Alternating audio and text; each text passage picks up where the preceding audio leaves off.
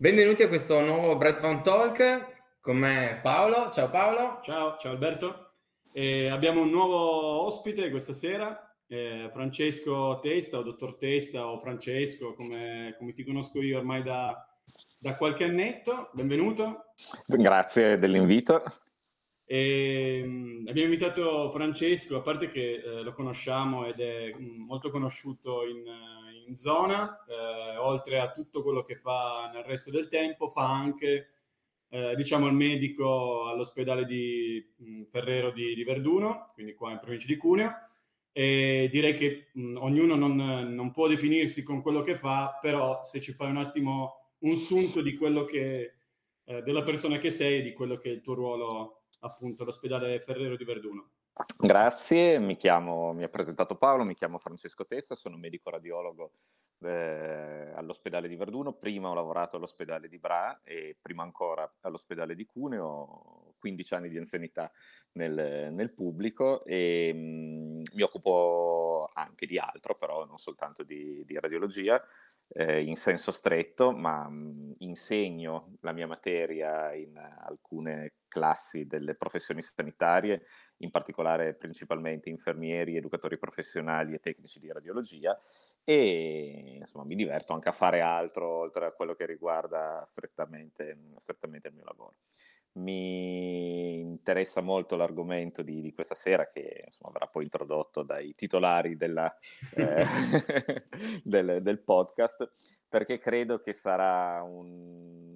sicuramente il futuro del, del, nostro mestiere, ma che ci obbliga comunque a delle riflessioni importanti un po' a tutti i livelli e cercheremo di farlo. Beh, direi che probabilmente non è il futuro solo di quel mestiere, anzi noi, noi siamo partiti ormai da, eh, da, un po' di talk che parliamo di quello che è la, l'intelligenza artificiale o comunque di questa rivoluzione ehm, diciamo tecnologica che eh, ricordiamo ehm, all'interno del, del um, Big Idea di Archi Invest era stato un po' visto come il nodo centrale per lo sviluppo anche di altri grandi trend tecnologici e ehm, anche personalmente lo seguivo da un po' di tempo, sembra che rispetto a, a tante altre cose abbia avuto un impatto, a parte direi con una velocità di cui già si conosceva che le nuove tecnologie andavano sempre più veloci, però così tanto veloce, uh, devo essere, devo ammettere, io mi definisco molto un early adopter delle,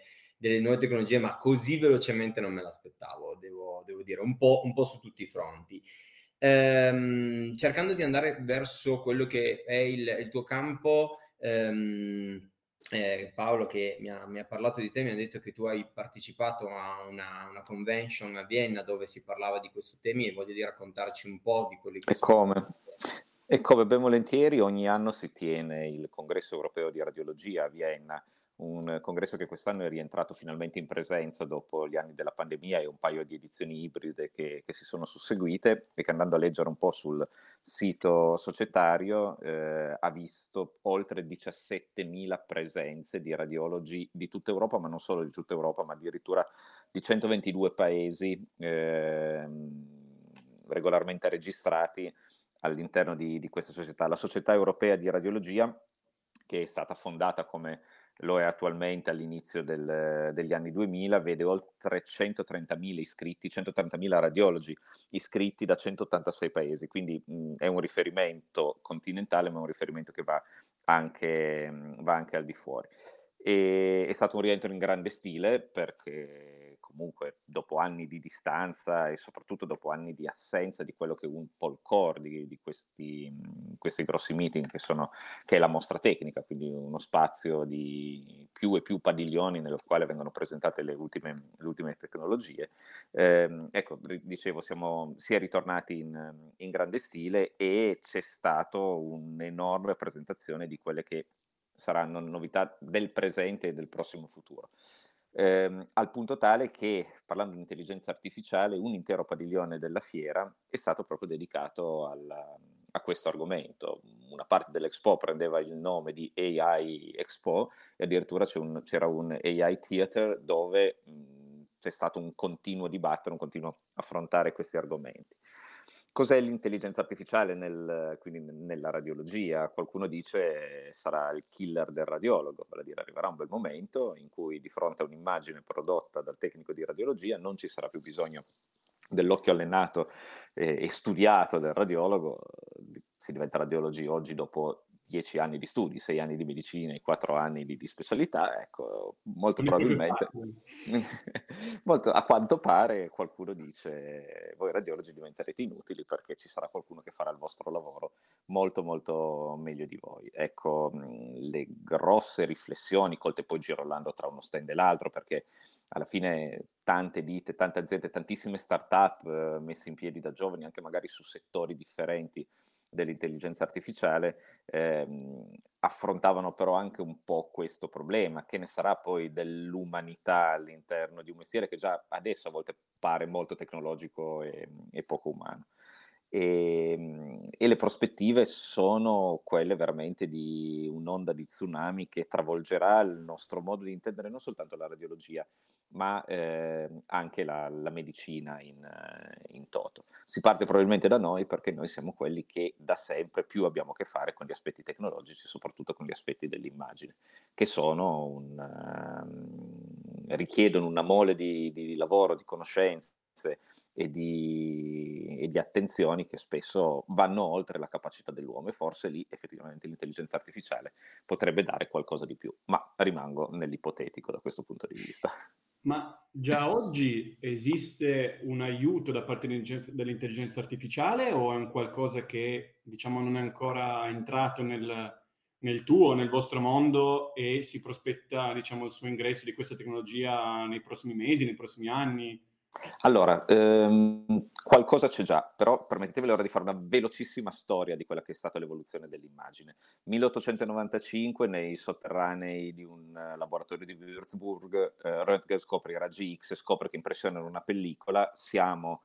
ai primi di novembre, eh, a dicembre viene fatta la prima comunicazione, a gennaio dell'anno dopo, quindi po- due mesi dopo in tutta Europa la... Mh, radiologia si era ormai già diffusa in tempi in cui il più veloce mezzo di comunicazione era il telegrafo. Ecco, quindi già la rivoluzione dell'immagine è stata una rivoluzione dirompente nella medicina. Siamo stati analogici fino agli anni 70 del secolo scorso, perché comunque si è sempre trattato di pellicole chimiche, soprattutto irripetibili. Con l'ingresso del digitale, prima in maniera limitata e poi sempre più diffusa, le immagini hanno cominciato a diventare riproducibili e poi con l'avvento delle reti anche trasmissibili. Quindi scindendo l'atto del medico radiologo che interpreta le immagini dal lato della produzione delle immagini stesse, delocalizzando. Si narra, si, si, dice che di giorno vengano fatte le immagini in America e poi nella notte americana, nel giorno indiano, ci siano degli indiani in India che refertano le immagini fatte negli States, oppure dalle nostre parti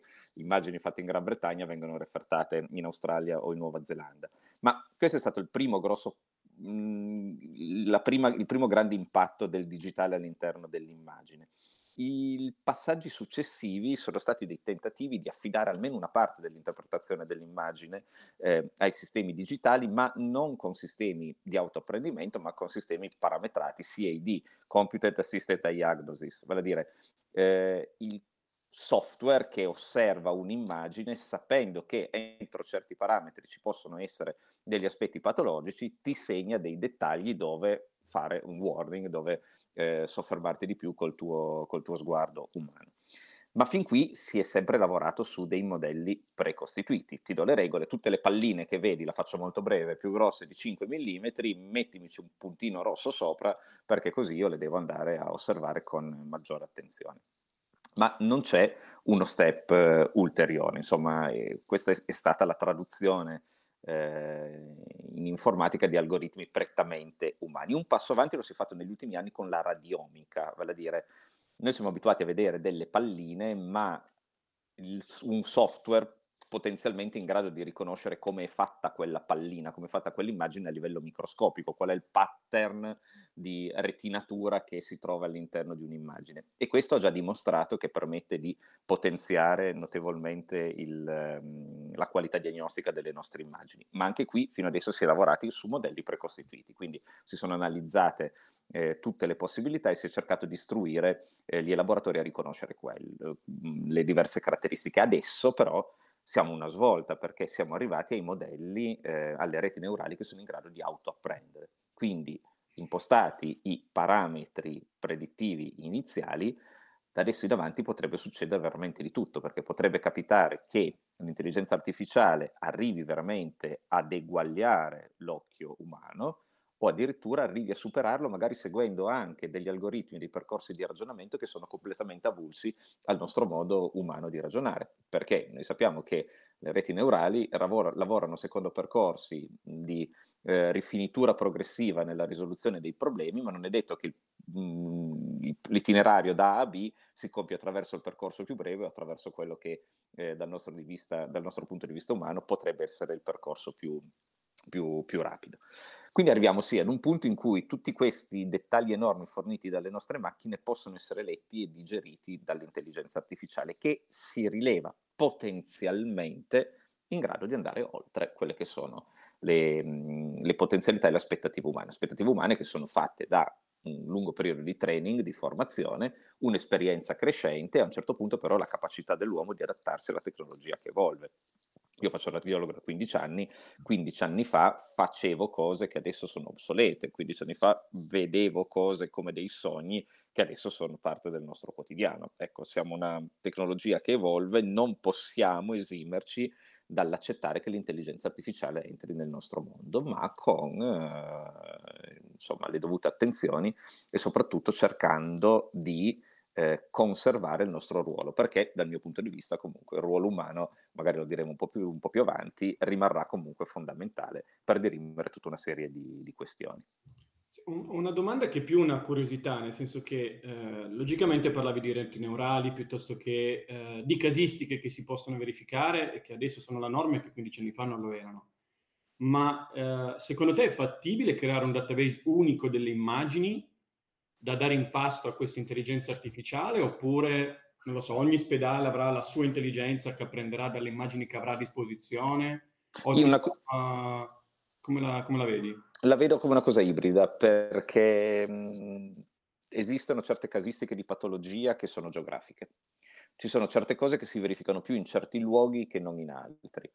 Ora, mh, i pattern nell'essere umano sono gli stessi, ma se tu presenti certe frequenze in certe sedi a certe intelligenze artificiali chiuse, il rischio è che l'intelligenza prenda magari molto su quel tipo di patologia e non su altri, su altri tipi di patologie. Quindi i ragionamenti devono essere ragionamenti molto più ampi che magari con dei big data che diventeranno sempre più big, perché comunque l'informazione a questo punto andrà a crescere oltre il limite del, dell'immaginabile, e probabilmente si comincerà a capire che nel tale posto c'è una maggiore incidenza di certe patologie piuttosto che non eh, di altre e a quel punto lì diventerà indispensabile mettere in rete tutto quanto. Ci sono però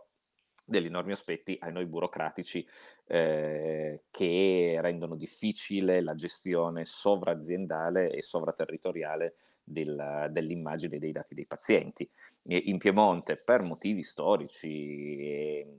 insomma, che non è questa la sede di andare a, a sindacare, eh, diventa difficile scambiare immagini tra ospedali anche relativamente vicini, che però appartengono ad aziende diverse, ci sono regioni d'Italia che già da più di dieci anni condividono unici database di, mm. eh, di, immagini ed è possibile scambiarle in maniera estremamente agevole, basta un clic a trasmettere delle immagini ovviamente, e, o addirittura tra regioni confinanti, ecco dalle parti della Toscana queste cose sono già state fatte, ma arriveremo sicuramente anche dalle nostre parti ad avere dei sistemi condivisi, sia per la mh, facilità maggiore di, di, scambiare dati ed evitare di ripetere esami che ricordano comunque a che fare con le radiazioni, quindi non sono cose che fanno proprio bene alla salute se fatti in maniera troppo leggera, ma al tempo stesso anche nell'ottica di una condivisione dal punto di vista dell'intelligenza artificiale. Diventa difficile immaginare che le macchine AI lavorino in locale, è molto più facile che si lavori in remoto, che ci siano dei grossi centri di calcolo, dei database concentrati in certe sedi a cui inviare l'immagine per avere poi un responso ehm, su una possibile presenza o certa presenza, con un grado diverso di percentuale eh, di lesione all'interno di un uh, segmento scheletrico, all'interno di un polmone o, o quant'altro. È ovvio che anche qui, quanto più i dati cresceranno e tanti più dati verranno digeriti ed elaborati dalle intelligenze artificiali, tanto migliore sarà l'approssimazione reale di quello che sarà il responso fornito dalle, dalle nostre macchine. Tanto più la possibilità, la famosa diciamo, valenza probabilistica avrà un senso, perché è logico che un conto è vedere un caso su 10, un conto è vedere 10 casi su 1000, un conto è vedere prospettive diverse, più casi abbiamo a disposizione, più la probabilità di, di correttezza del dato com- comincia ad avere un senso. diventa più puntuale. Eh, ma guarda, io intanto ti ringrazio perché hai fatto un ottimo discorso, direi, storico di come siamo arrivati ad oggi e cerco di arrivare un po' a quello che è la situazione attuale. Ti chiedo questo, mh, mm, semplicemente perché io l'ho, l'ho, l'ho valutata e sto valutando mh, mm, un po' come credo state, stai facendo anche tu, quale, quale sarà l'impatto e qual è l'impatto che ha avuto oggi sul, sul, mio mestiere, io faccio tutt'altra roba, un, un, mestiere molto tecnico, cioè il commercialista dove è fatto di un'infinità di regole, però sono regole definite, poi ce ne sono veramente, veramente tante, però effettivamente sono delle regole, quindi eh, con degli, dei grandi if, if, if, if, noi riusciamo abbastanza a mettere un attimino dei, dei paletti alle cose che facciamo.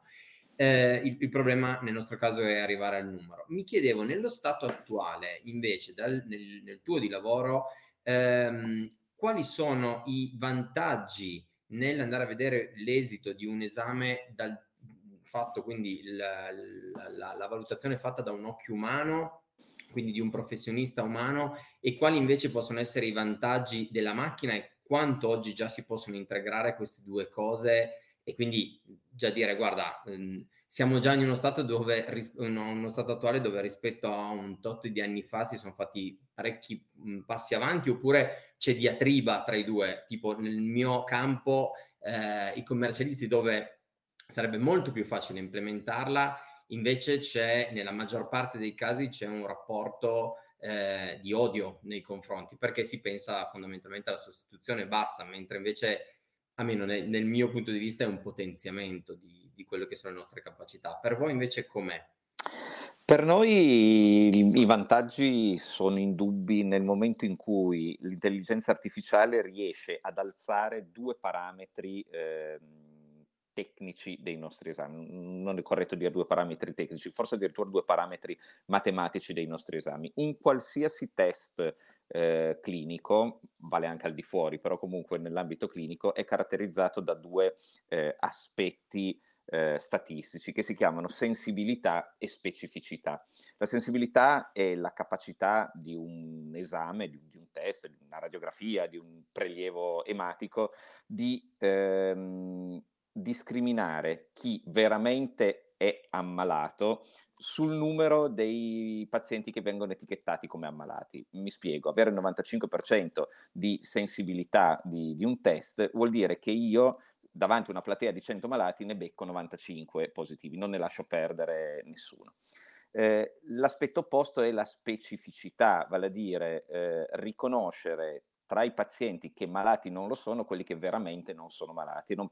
da, eh, non, perderli, non perderli, per strada. La combinazione della sensibilità e della specificità di un test rende, eh, misura appunto quanto una certa procedura può essere utilizzata per andare a ricercare una patologia oppure no. La sensibilità dell'occhio umano aumenta con l'esperienza, diminuisce con la stanchezza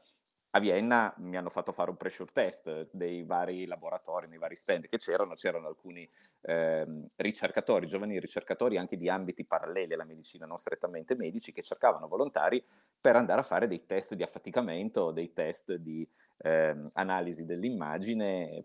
per processi futuri di, di approfondimento dell'intelligenza artificiale e quant'altro. E dopo 20 minuti che continuavo a guardare le stesse immagini mi rendevo conto anch'io che cose che avevo già visto prima non le vedevo più, perché comunque l'occhio si affatica, la stanchezza si fa, insomma, si fa grande. Quale può essere il vantaggio? Il vantaggio può essere quello di avere dei sistemi che non risentono di questo tipo di bias, quindi che non risentono di una stanchezza ingravescente e che non si consumano nel tempo, anzi essendo intelligenze artificiali, dovrebbero apprendere nel tempo, quindi dovrebbe aumentare nel tempo la loro sensibilità e la loro, la loro specita, eh, specificità. Bisogna però fare un, un ragionamento ancora ulteriore. Allora, eh, non è che il radiologo menta, ma a volte il radiologo quando vede delle cose o le edulcora o non le cita, ma non perché ehm, non faccia bene il suo mestiere, anzi tutt'altro e che nelle condizioni cliniche di un paziente alcuni reperti che possono essere segnalati o non segnalati possono aumentare ansie, possono aumentare tensioni, possono generare situazioni in cui andiamo al di là della mera matematica della presenza o assenza di, un, di una patologia. E quindi la possibilità di stressare o meno certe cose che tu vedi può anche entrare in quello che è il tuo ragionamento clinico. Tu hai a che fare con delle persone, non soltanto con dei numeri, quindi tu hai visto questa, questa, co- questa, questa, quest'altra cosa, ma ci sono tanti modi diversi di dire le stesse cose, di dare certi tipi di, dare certi tipi di notizie. Uno dei rischi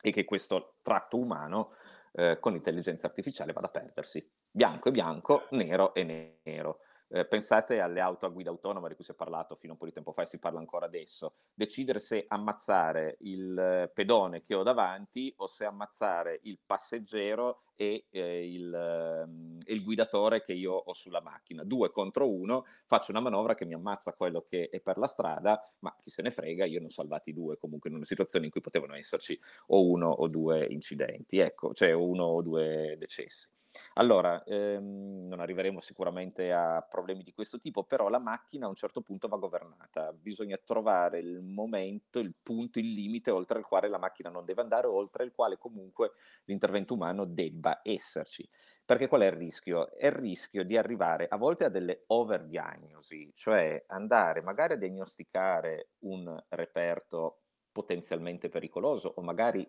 intrinsecamente pericoloso, ma che magari per l'avanzata età della persona non avrà tempo di svilupparsi. E quindi magari a 70 anni un tumore che una volta diagnosticato appena esistente comincerà a fare danni tra 20 e 25 anni, eh, faccio un'overdiagnosi, anzi faccio addirittura un'anticipazione diagnostica che può essere dannosa per la persona, perché la persona magari sa di avere una condanna che però di fatto non arriverà mai perché il tempo di sviluppo di questa patologia sarà tutt'altro che eh, legato a quello che sarà l'effetto della patologia stessa. Quindi andare a scollare l- così tanto l'aspetto del reperto da quello che invece è l'aspetto umano della procedura noi, ripeto, sembriamo dei tecnici un po' avulsi, anzi il radiologo viene normalmente dipinto come uno che vive nel suo gabbiotto, non parla con nessuno, brontola, eh, critica tutti e se gli vai a chiedere un attacco in più ti tira dietro peggiori, eh, insomma, i peggiori improperi della, che, che, che stanno del suo vocabolario. Beh, in realtà non è così, un po' perché sono cambiate le generazioni, una volta forse lo erano, ma un po' perché il, si, un, si, si è parte di un ragionamento clinico dove la persona è al centro e dove comunque quel tecnicismo fa parte in realtà di un percorso che deve contenere anche l'umanità. Potrà la macchina mettercela questa umanità? Potrà arrivare a interpretare quello che è eh, reperto obiettivo da quella che è invece l'umanità di un reperto di quello che è lo spessore anche insomma, del, dell'essere medico. L'arte medica viene ancora chiamata arte, nonostante tutto è scienza medica, ma è una scienza che ogni tanto è fatta ancora di intuizione, fatta di quel guizzo, di, di, di particolarità, di, di, vedere quella cosa che magari tu non vedi, ma immagini sulla base di sensazioni e percezioni che poi alla fine non riesci neanche a descrivere fino all'ultimo. Allora l'intelligenza artificiale sì, va bene, ma ci dovrà pur sempre essere un uomo dietro che dovrà essere il, va- il, padrone del vapore, che dovrà a un certo punto mettere dei paletti, che dovrà a un certo punto staccare la spina.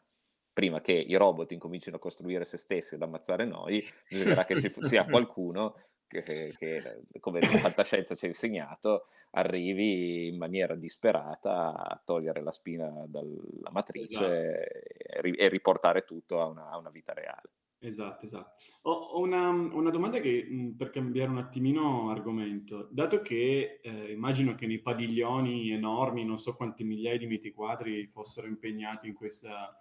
in questa convention,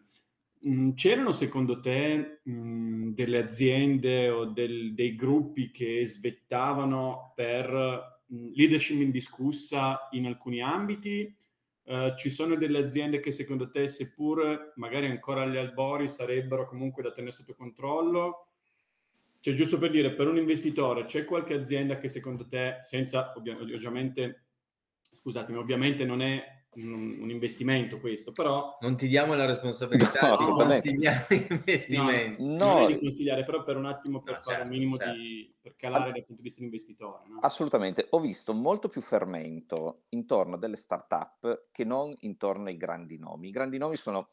sono i grandi nomi della tecnologia che troviamo anche al di fuori dell'ambito radiologico, perché se io dico Philips, se io dico General Electric, se dico eh, Siemens, se dico Canon, parlo di grandi gruppi che hanno comunque un, eh, una rilevanza anche al di fuori dello, stesso, do, dello stretto ambito radiologico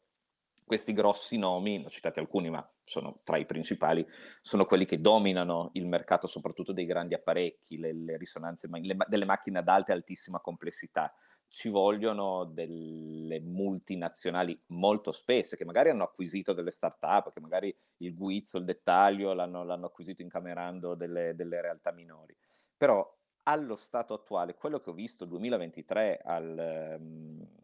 all'ECR, all'ICR, il Congresso Europeo di Radiologia, e soprattutto per quello che riguarda, quello che riguarda l'intelligenza artificiale, è che eh, i tantissimi eh, stand di intelligenza artificiale erano tutti di ditte piccole, di ditte che magari avevamo sentito poco, che, o che non abbiamo mai sentito prima, ecco, che erano lì a presentare loro stesse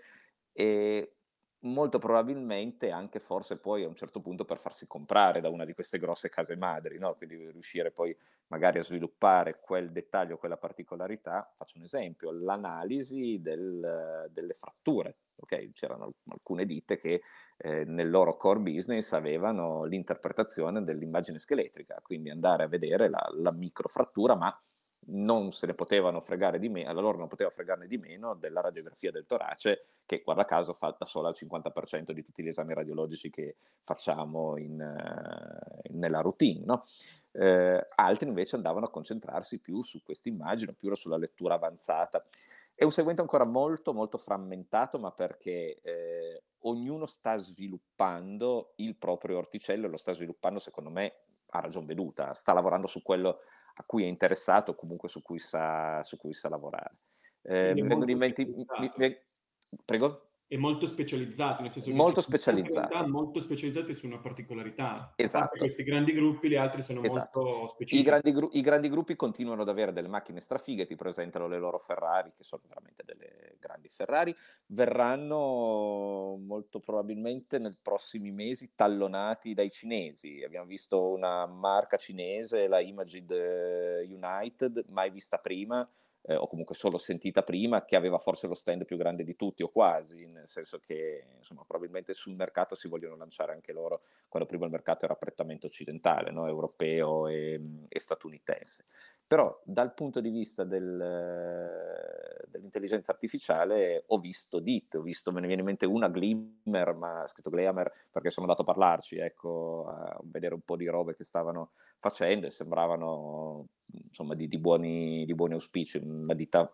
francofona, perché poi a un certo punto siamo, abbiamo shiftato dall'inglese al francese. Io sono di, cosa, sono di, di ascendenze francofone, quindi mi viene, mi è venuto più facile. Credo, credo siano francesi, ma ce ne, sono, ce ne sono, ce ne sono parecchie altre. Ho un po' con la sensazione che i grossi, i grandi magnati, quindi ripeto i grandi nomi, ripeto, nomi che conosciamo anche da altri punti di vista, Samsung, Philips, eh, Siemens, eccetera, quindi le grandi case eh, di, di, di tecno, tecnosviluppo e di, prodotti tecnologici, molto probabilmente incamereranno appena, appena verranno superati i, i primi rischi, le prime difficoltà, eh, probabilmente poi ci saranno delle acquisizioni che porteranno questi sistemi che adesso sono frammentati all'interno del, dei grandi sistemi informatici delle, mm, insomma, delle, delle, diverse, delle, diverse, case. Però è molto molto stimolante, è un, è un mondo che, che, che, ci pone di fronte a un sacco di sfide che ci permetterà di, di, di capire che cosa... Eh, di, di, vedere come nel giro di molto poco cambieranno le nostre, le nostre abitudini. E il molto poco vuol dire molto, molto, molto poco, perché eh, insomma, queste case stanno arrivando a bussare nelle, nelle, aziende, com- nelle, aziende, sanitarie, stanno cominciando a farsi conoscere, a, a proporre i loro prodotti, a, pro- a proporre delle demo, quindi eh, nei limiti dei conflitti medico-legali, perché poi bisognerà anche capire che cosa succede nel momento in cui tu hai una lastra su cui hai un pallino rosso o un quadratino giallo che ti indica che c'è una possibile lesione, ma tu radiologo sei ostinato a dire che la lesione non c'è perché il tuo occhio dice che quello non c'è e poi il paziente ti fa causa e allora vale il tuo occhio, vale quello che ha detto la macchina. Bisognerà vedere che cosa... Il famoso bar del calcio. Esatto. Il famoso VAR come il calcio. Esatto, il VAR, bisogna capire il VAR a questo punto esatto. se è più umano o più tecnologico. Sì, Però guarda, vedremo. Guarda, ti, ti, poi qua sei, sei, andato, anzi seguo quello che stai dicendo tu, magari poi torniamo ancora un attimino sul discorso delle startup e concludiamo su quello. Eh, ecco, hai toccato un ultimo punto che è un dubbio enorme che eh, è meno rilevante in altri, in altri diciamo, settori che sono impattati da, dall'intelligenza artificiale, cioè l'etica e il valore che verrà dato all'esito. Ad oggi, perché tu prima hai fatto l'esempio della macchina, la macchina ehm, è fondamentalmente quello che oggi rallenta lo sviluppo è proprio il capire l'aspetto etico, cioè come, come facciamo a prendere determinate decisioni, come facciamo a dire qual è quella giusta, quella sbagliata e qual è, è la responsabilità di chi sarà del eh, produttore dell'auto, del produttore del software, che non è detto che siano la stessa identica ehm, azienda, piuttosto che del guidatore, piuttosto che un, un, ibrido di queste cose. Ecco, questo dal punto di vista dell'autovettura, perché la tecnologia fondamentalmente c'è già e sta andando anche in quel caso molto, molto veloce, c'è la parte normativa che è, è molto più lenta. Nel campo, eh, nel, tuo campo mi sembra che l'aspetto sia ancora più rilevante perché in gioco, eh, in questo caso, c'è una, una, vita umana piuttosto che un, um, anche solo il come viene affrontato un certo male piuttosto che un, un, un una certa diagnosi. Ecco. Se ne discute, siamo a mera discussione, brainstorming, piuttosto che c'è già qualcosa di più concreto questo, sotto questo aspetto? Eh, se ne discute, ma purtroppo siamo secondo me in un periodo in cui la tecnologia va molto più veloce rispetto a quelle che sono le, le scelte del legislatore. E, parlo di legislatore perché comunque per quanto le scelte possano essere etiche, poi alla fine si deve rispondere a quello che sta scritto nei codici e quello che sta scritto certo. nella normativa. Per cui tante volte in molti ambiti, anche adesso lo sappiamo, da, dal fine vita alla procreazione medicalmente assistita, a mille altri aspetti, tante volte la scienza va molto più veloce rispetto a quelle che sono le, le scelte legislative. E succederà secondo me anche questo quando ci si renderà conto che eh, avremo delle macchine potenzialmente in grado di fare tutto da sole, di farlo probabilmente meglio dell'uomo, ma rimane questo avverbio potenzialmente. E allora chi andrà a tutelare chi nel momento in cui ci si creeranno dei conflitti? Perché noi viviamo in un'Italia in cui comunque la colpa medica rimane con dei mh, mhmm, seri aspetti di, eh, di, di, di, giustizia penale alle spalle, eh, quindi con un'elevata conflittualità, quindi con eleva- altissimi problemi di medicina difensiva, per cui si fa una sovrapproduzione di esami pur di coprirsi le spalle ed essere certi di aver fatto tutto per un paziente in maniera tale che eh, si riduca la, la, probabilità poi di incorrere in eh, procedimenti eh, a volte anche soltanto temerari, eh, non, eh, non, veritieri, ma insomma si vive un po' que- sotto, questo, eh, sotto, questa minaccia continua, mentre in altri paesi la legislazione è differente, i profili di colpa sono differenti, per cui il medico può lavorare in maniera molto più serena e, e meno pressante da certi punti di vista. Cosa succederà, lo, cosa succederà, lo, vedremo perché ce l'avremo queste opportunità, le avremo nel giro di poco, ripeto, all'interno dei nostri, dei nostri ospedali. Eh, ve l'ho detto, le demo stanno arrivando, passare poi da una demo a un acquisto vero e proprio, i tempi non sono così biblici. Va bene, non parliamo di mesi, ma nel giro di due o tre anni dovremo misurarci assolutamente con questi sistemi. Per cui cosa ci dirà la cosa, cosa ci dirà il Parlamento, cosa ci diranno eventuali decreti eh, legislativi, governativi, do, bisognerà porsi un sacco di domande e già da parecchio tempo la nostra società italiana, ho citato la società europea di radiologia, ma i radiologi italiani si raccolgono nella società italiana di radiologia medica, SIRM, che ha una storia centenaria ormai e che è riuscita, a differenza di altre società scientifiche, a mantenere compatta la sua popolazione, mentre le società dei chirurghi sono una più di mille, eh, la, di società di radiologi in Italia ce n'è una e siamo tutti affratellati da, da, questa, da questa società che riesce ad avere anche dei poteri eh, insomma, di, di influenza sul legislatore, ma purtroppo certe cose siamo ancora molto molto scollati dal, dall'ambito legislativo ideale. E quindi bisognerà vedere, a un certo punto l'intelligenza artificiale arriverà, a un certo punto la normativa dovrà porre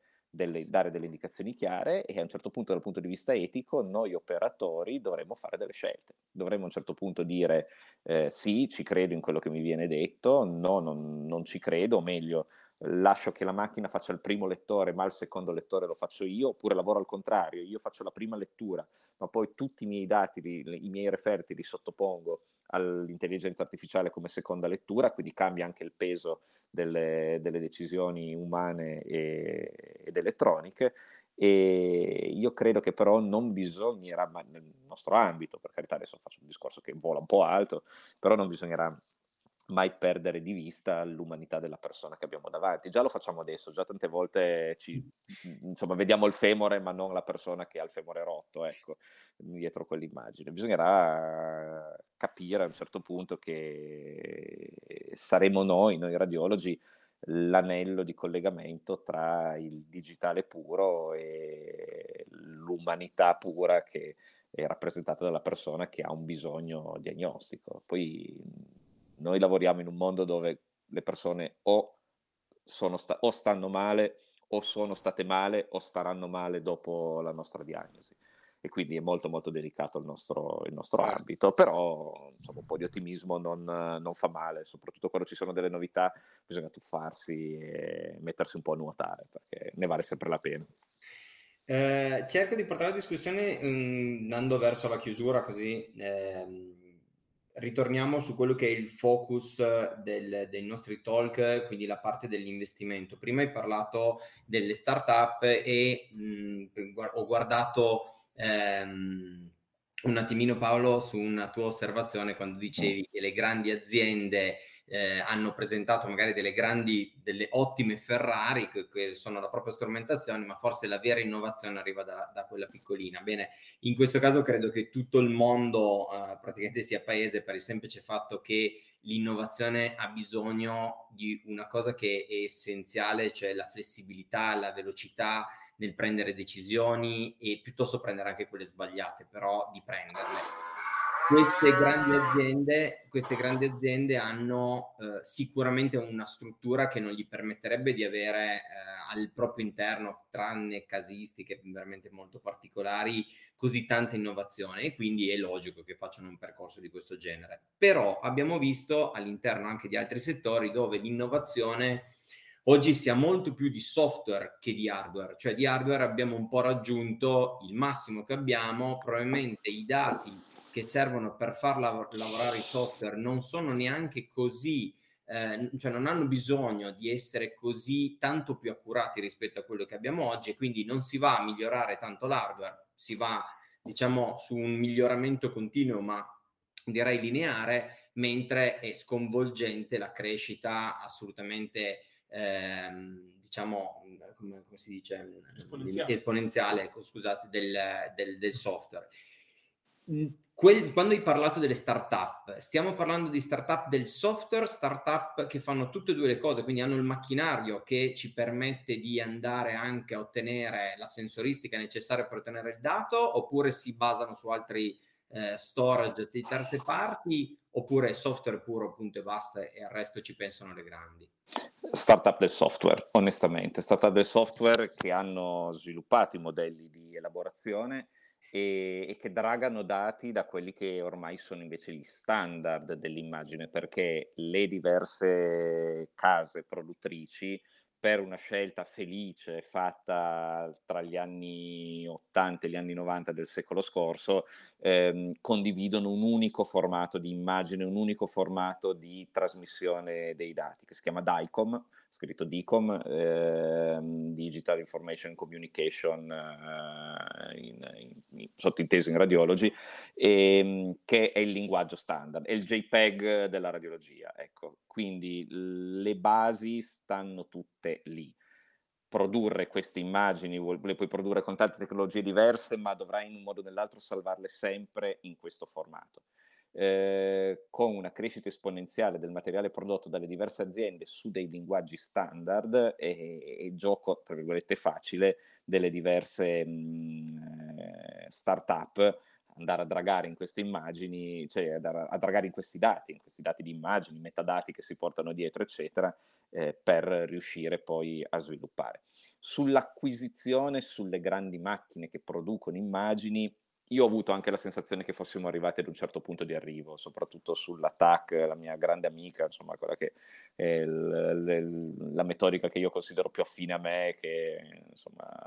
mi piace maggiormente sembrava si fosse veramente arrivati ormai non a un punto morto, ma a un punto oltre il quale non plus ultra, più in là di lì non, non c'era altro da scoprire.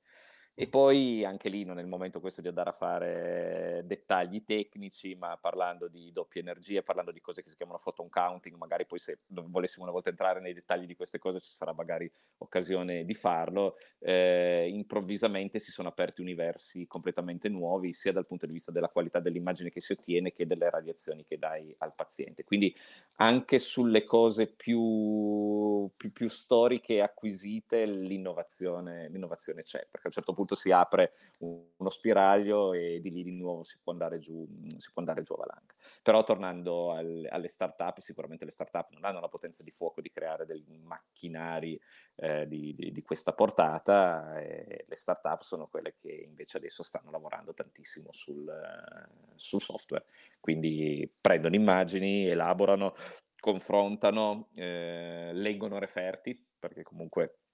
la, l'autoapprendimento dell'intelligenza artificiale passa anche attraverso la lettura di quello che l'uomo scrive. E certo. quindi analizzano, incrociano dati, immaginano e vanno avanti a produrre poi dei software che tu vedi, dici ma come ha fatto a vedere quella roba lì che io non sono stato in grado di vedere e poi dici eh sì perché effettivamente eh, la macchina va a guardare il pixel, va a guardare la profondità di, di, di, grigio di quel pixel, è in grado di variare, di vedere i milioni di colori che io non vedo, non vedo perché sono essere umano, non vedo soprattutto perché sono maschio, perché ricordo che noi uomini vediamo meno colori nostre, della nostra controparte femminile, scienza, abbiamo delle, dei limiti da questo punto scienza. di vista. E scienza. E, e questa è scienza assolutamente. Per cui, per cui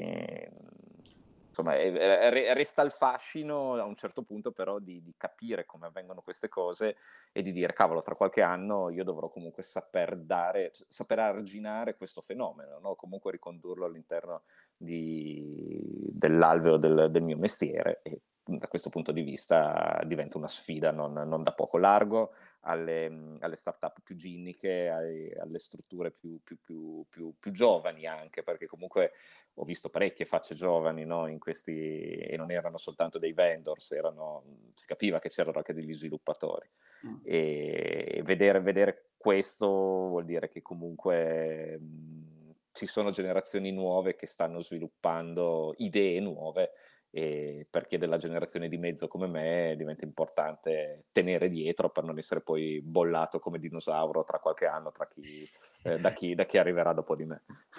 No, diciamo che era un po' una, una risposta che, che, sinceramente mi aspettavo perché ovviamente una startup ha bisogno di investire pochi capitali, quindi eh, l'investimento del capitale più basso c'è nella parte software, non nella parte hardware per sviluppare un hardware hai bisogno di fare una quantità di prove impressionanti, hai bisogno di spazi, hai bisogno di macchinari per costruirne altri. Quindi una risposta un po' che uno magari si aspettava, però è stata, diciamo, la tua una, una conferma a questo punto. E, ehm, beh, io intanto andrei, andrei, in chiusura, nel senso che grazie, sei stato davvero molto, molto utile, hai aperto secondo me mondi inesplorati e, e per questo ti, ti, ringraziamo. Non so se Alberto vuoi andare tu. No, guarda, il ringraziamento, io mi, mi leggo a quello che ha detto Paolo in questo momento, ti ringraziamo perché vedere o sentire alcune cose, come ha detto Paolo in questo momento, ehm, quello che tu hai detto questo, nell'ultimo, nell'ultimo, pezzettino, cioè eh, la startup del software, il fatto che comunque ci, ci, sia la necessità di avere dei concetti nuovi, di avere una visione nuova, di avere un'ottica differente rispetto a quella tradizionale, quindi avere, mischiare anche diver- competenze diverse, quindi magari competenze mediche con competenze tecnologiche eh, di diverse età, esperienza e meno esperienza, perché comunque si è meno vincolati in alcuni casi a dei preconcetti mentali e, e tutto questo non può che migliorare, però ripeto, è quello che noi abbiamo visto guardando anche altri, altri settori, quello è l'aspetto comune, cioè quello è dove viene colpita dalla tecnologia. Eh, un po' di anni fa si diceva che i dati eh, sono il, il nuovo, eh, diciamo, data is the new oil ed effettivamente questa cosa oggi stiamo iniziando a vedere che è vera, effettivamente è giusta quello che ehm, abbiamo detto prima è anche stato reso possibile dal fatto che oggi le, avere certe risorse, vedi le ultime tecnologie in, in, ehm, in, campo di intelligenza artificiale, piuttosto che avere a disposizione i dati per allenarle è maledettamente più facile anche dal punto di vista economico rispetto a una volta. Quindi questo, come ci spiega l'economia, apre le porte a coloro che in tempi brevi e rapidi riescono a sfruttare queste, opportunità. Naturalmente, il, dal nostro punto di vista, dal punto di vista degli investitori, queste sono enormi opportunità, cioè quando si vengono a creare, come hai detto tu prima, magari in un settore, quello hardware, eh, ci sono comunque due o tre tecnologie nuove, alla fine uno pensava si fosse arrivati al clou e invece si aprono nuove prospettive, nuovi miglioramenti, eccetera. Ecco, e quando ci sono queste innovazioni che da investitori bisogna stare con le orecchie molto, molto dritte, attente e valutare un po' tutti perché nel, a lungo andare questo è quello che, che fa la differenza nel risultato che, che possiamo ottenere. Bene, allora io ti ringrazio. A questo punto ci diamo di nuovo l'impegno di, di risentirci. Volentieri, veramente volentieri. Molto volentieri. Dai, molto, molto volentieri. Benissimo, ti, Francesco, noi ti ringraziamo, grazie, grazie, Paolo e grazie a tutti di aver ascoltato questo nuovo Bread Talk. Ciao.